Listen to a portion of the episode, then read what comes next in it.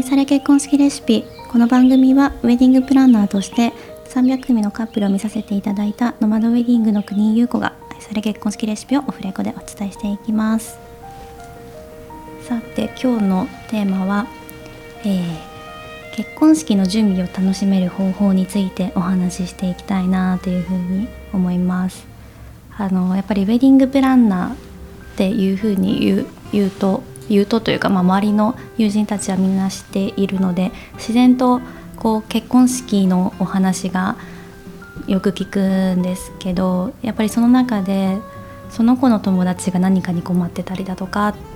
ていう話が結構多く聞くんですね。でああ分かるなとか、まあ、そうだろうなというか すいません今すごい浅いことを言ってるんですけどなんかそういうことが本当に多くってでね、難しいんですけど、まあ、個人的にその結婚式の準備楽しめる方法というよりかは、まあ、ある意味考え方的なところをちょっとお話ししたいんですけど、まあ、言っちゃえば、えーと、考えすぎない細かくなりすぎない調べすぎない っていうのがなんかこう必要なことだと思うんですよね。まあ、まあ、とはいえどんなに楽観的な方とかサバサバした方とかそこまで悩む方じゃなくってもやっぱり結婚式の準備ってなると、まあ、そういうふうには いかないのでもうこれは本当理想系な話になっちゃうんですけどでもこの本当にこう考えすぎない細かくなりすぎない調べすぎないっていうのは大事だなっていうふうに思っています。でなんでかっていうとあのどんなに入念入念にこう結婚式の準備を進めていったりとかあれだこれだって考えたとしてもあの準備してきたことが初めてなんていうリハーサルがないものなのでそれが集まるのって当日何人何十人も皆さんが集まってようやく初めて成り立つことなんですけど、でそのゲストの皆様がもしその細々と打ち合わせの内容を知っていればもしかしたらすごいもう 100%120% 完璧な一日になるかもしれないんですけれどもゲストってあくまでこうゲスト楽しみにあの、まあ、内容はほとんどの方は知らずにやっぱり来ていらっしゃるのでもう予想外のことが起きてしまったりだとか時間通りにならないっていうことがやっぱりあったりするんですね。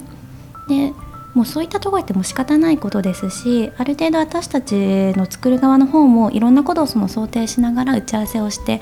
いるのでなんかそういったことを考えるとあんまりあのお客様の中、まあ、新郎新婦の中で完璧を求めすぎるともしかしたら準備の期間中にすごくこう疲れちゃうのかなっていうふうにあの思います。でまあ理想的なことを言うと,、うんと担当してくださるそのプランナーなりスタッフ側がすごく考えすぎな方すごく細かい方調べ尽くす方であれば一番いいんだろうなっていうふうに思います。まあ、本当にシンプルにこう考えると自分たち以上にいろんなとこに気が回ってくれていろんなことを調べてくれていろんな情報をくれる方だったら多分自分たちが何もしなくっても安心して任せきることができると思うんですよ。なので一番の理想っていうのはそういったスタッフの方々に恵まれることがもしかしたら理想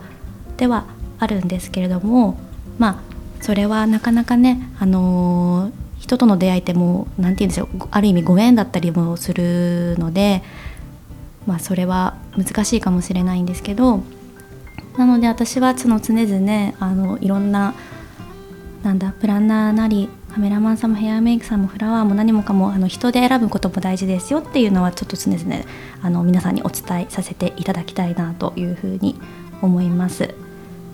はい、人が大事っていうのはそういうところに出てくるので、はい、お二人の安心につながってくるかなというふうに、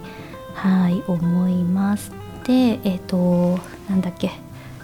あ楽しむ方法ですよね すいません。あのその準備期間でそのマイナスな気持ちになっちゃう原因的なものってまあおそらくえっ、ー、と他の人との結婚式を比較自分と他の人を比較してしまったりだとか、まあ、あとは式場側に何かしらの不満があるっていうところでマイナスな気持ちになっていくのかなっていうふうに思うんですけどまず、えーと、他の人と比較するのはもう絶対にやめた方がいいです皆さんやめましょう あのなぜかっていうとなんか私も結構は、まあ、使っちゃうんですけどあのよくなんだ普通だとっていう言葉って聞くと思うんですけど普通って何っていうのも同時に思うんですよ。例えば結婚式の話だと普通の流れだとこうとか普通の式場さんだとこうとかなんか普通の普通のっていうのが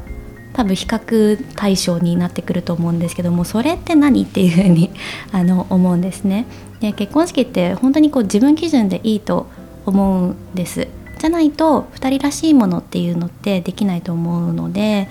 あの他の人との結婚式とか他の式場さんと比べる必要っていうのは本当にないなっていうふうにはい思っております。であの特にその、まあ、こだわりがないというかあの結婚式自体ができればもうそれだけで十分なんですっていう方はあのまあその式場さんとかプランナーさんが案内してくれる通りにあので全然問題ないと思うんですけどなんとなくやりたいことがあったりだとかあのなんとなくこう2人らしさを出したいっていう方はわざわざ普通なことに通なこと普通な情報普通についての情報なんて言えばいいんだろうなんかそういうことに触れる必要はないのかなっていうふうに、はい、思っています。であの例えばそのあまりにも自分たちよがりでゲストを置いてけぼりになっちゃうような内容とかを考えているのであればちょっとまたそれは違うのかなっていうふうに思うんですけどなんか大前提としてゲストに楽しんでほしいっていう気持ちがあって、まあ、それを優先してている中で自分たちらしさっていうのも出したいっていう方であればなんか絶対になんかなんだろう非常識なことだったりとかマナー違反なことっていうのは出てこないと思うんですよ。で普通普通っていうことっておそらくその世間体を気にされていく中でそういったものが出てくると思うんですけど気持ちがあればある程度は全然大丈夫なので本当に他の方々とかっていうのは比較はせずにあくまで参考っていう意味であの事例は見ていければなっていうふうにはい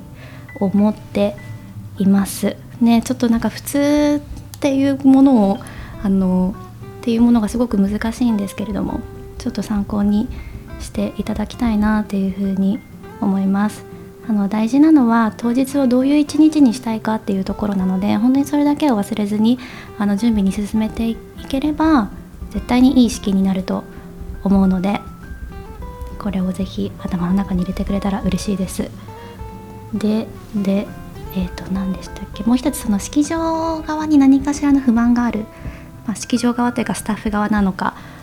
っていうところですね。もう何か不満持ってしまったらもう正直な話これはある程度仕方ないかなというか割り切ることも必要な部分なのかなっていうふうに思います。まあ、私は作り手側でそういうふうに思わせちゃうっていうこと自体がすごくあの悔しいとか悲しい部分ではあるんですけれども、まあ、本当にいろんな人がいるので中には合わない人だったりとか、まあ、あのもうどうしたってなんかこうねダメだっていう時もやっぱりあると思うんですね。でそういった時ってこうなんか泣き寝入りというか我慢をするとかなんかそういうことじゃなくって私が思うには自分たちの選択肢を広げてあげる作業をするのがいいのかなっていうふうに思っています。あのまあ、本当に完璧に進むことがあのないですしやっぱりある程度予想外なことが起きちゃうのが結婚式なのでなんかその時にどうするかとかどううまく進んで納得できるかっていうことを考えていった方がいい時間を過ごせると私は思っています。なんで例えばもうプランナーとどうしても合わなかったりとかなんかもうとにかく連絡が遅いなとかそれでなんかこう不安不安な気持ちになっちゃうのであれば担当を変えるっていうのも一つの選択です選択肢としていいかなっていうふうに思いますしあのセカンドプランナーといってフリーのプランナーさんが、あのー、また裏でお二人のプランニングのお手伝いをするサービスなんかをやってる方もいらっしゃるのでそういったものに頼るのでもいいですしあとはそのどうしたって持ち込みが NG っていうことであれば例えばあの